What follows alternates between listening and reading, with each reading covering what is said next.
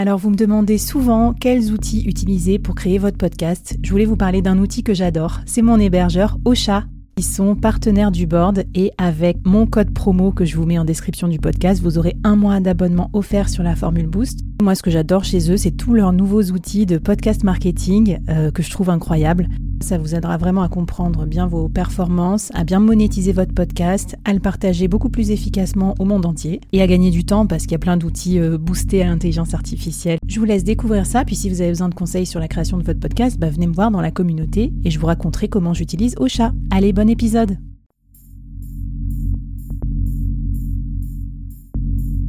Entreprendre en solo, en toute liberté, sans employé et développer un business rentable, scalable et durable, c'est possible.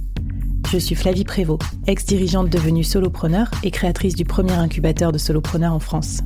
Avec ce podcast, j'ai voulu créer le board que j'aurais aimé avoir à mes côtés quand je me suis lancée en solo. Un board composé des meilleurs experts, disponible chaque semaine gratuitement à mon micro pour te donner des super conseils et te mettre au défi. L'épisode va commencer et je te préviens, ça va vite. Alors n'oublie pas de t'abonner à la newsletter pour recevoir les bonus.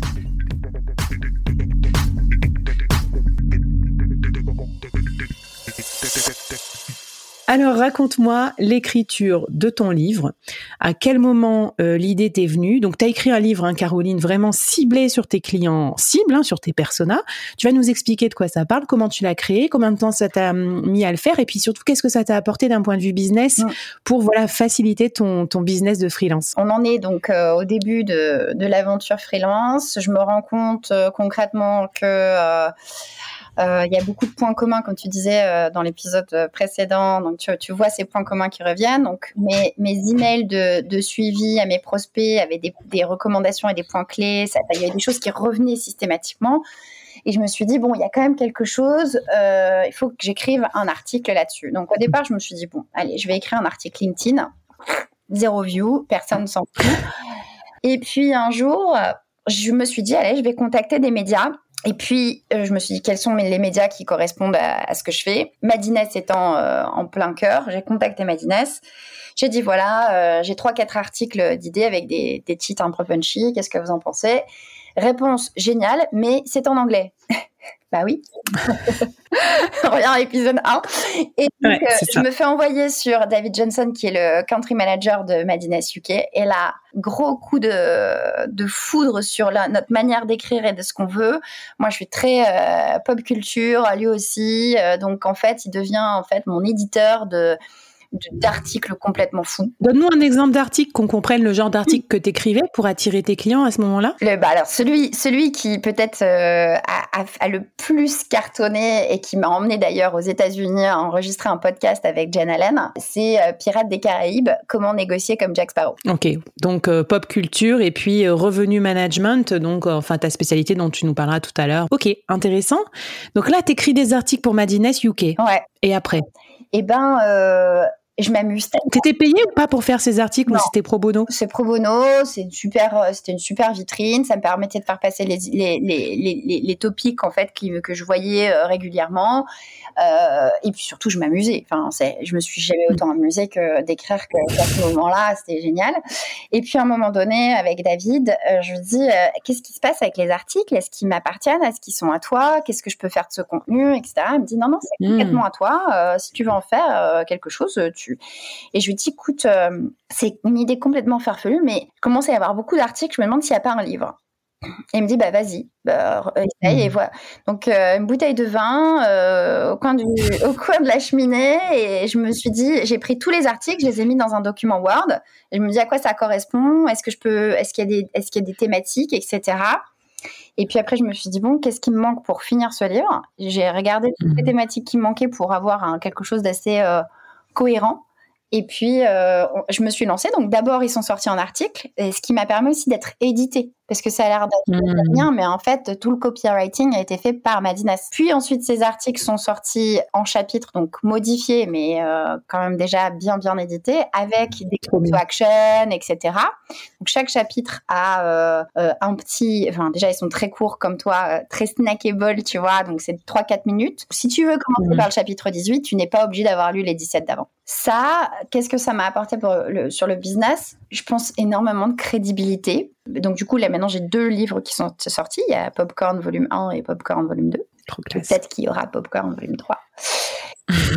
Quand le 1 est sorti, euh, j'ai eu un retour de mon network qui était absolument dingue puisque j'ai fait des talks chez Microsoft, chez AWS, chez Salesforce. j'ai eu beaucoup de talks mm. euh, sur ces boîtes.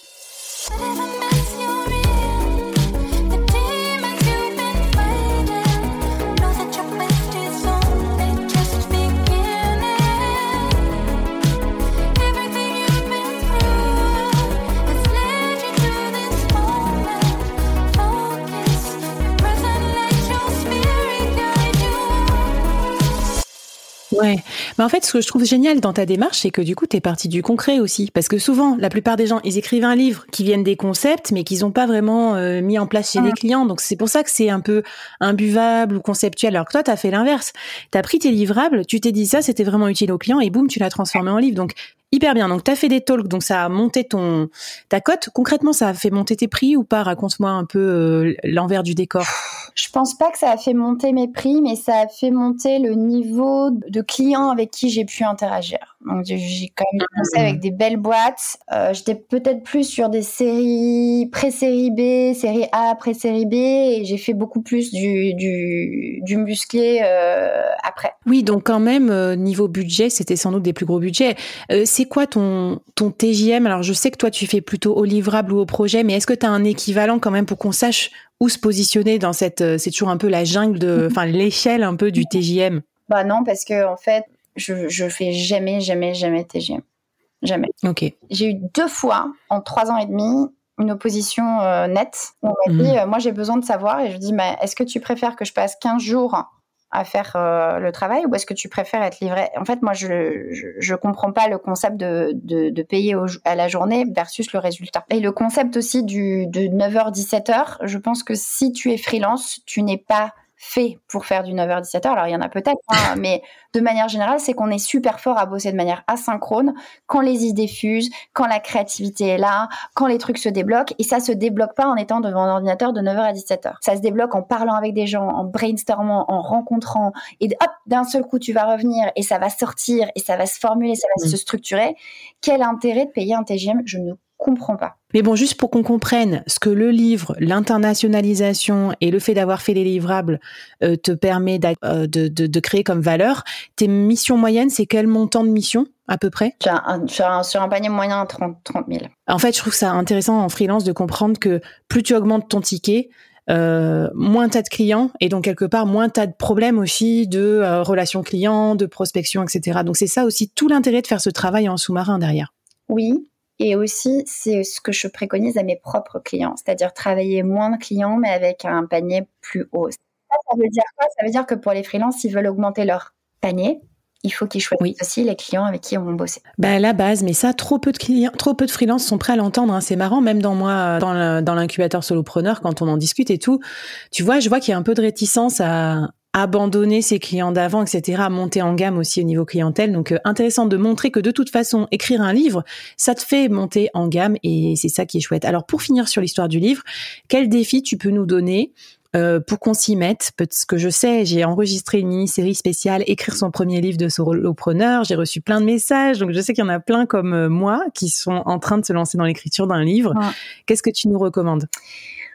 Euh, ben, tu vois, je vais peut-être te dire que selon les profils, le livre, c'est pas forcément le média pour avoir une voix. Par contre, trouver un moyen de se crédibiliser, donc tu as des gens qui vont être extrêmement forts en vidéo, en TikTok, on en a déjà mm. parlé, etc. Euh, en fait, le but du jeu, c'est aussi de trouver comment tu t'exprimes le mieux, comment t'exprimes ton expertise le mieux. Est-ce que c'est effectivement par écrit parce que tu es moins visible? Est-ce que c'est euh, à l'oral? Est-ce que c'est en vidéo? Mm. euh, Tu vois, par exemple, il y a des gens qui sont très forts à écrire des posts LinkedIn. Bon, ben, peut-être qu'un défi, alors allez, je te le donne, euh, c'est de se dire, compile tous tes posts de l'année dernière dans un document Word et vois ce que ça donne. Oh purée. tu viens de m'ouvrir un, nouvel univers. je me suis dit, mais ouais, si je fais ça, je crois que de mémoire, j'en ai dû j'ai dû en faire 200, quelque chose comme ça. Je ne suis pas du tout mes analytics, j'ai pas d'outils pour ça, mais je me disais, bon, 3, 4, 5 par semaine, enfin, en fonction des semaines sur une année. Et euh, du coup, c'est vrai que ça fait de la matière en fait, euh, trop intéressant. Et eh ben racontez-nous ce que vous allez faire. Moi, je dis toujours, euh, faut avoir son solo média. Est-ce que c'est une newsletter? Est-ce que c'est votre LinkedIn? Est-ce que c'est un podcast? Mais montrez-vous à la face du monde parce que qu'est-ce que vous croyez Déjà, on ne sait pas comment vous bossez, vous les freelances. On ne sait pas non plus ce que vous faites comme spécialité. Et c'est ça qui vous rendra hyper expert, hyper niche.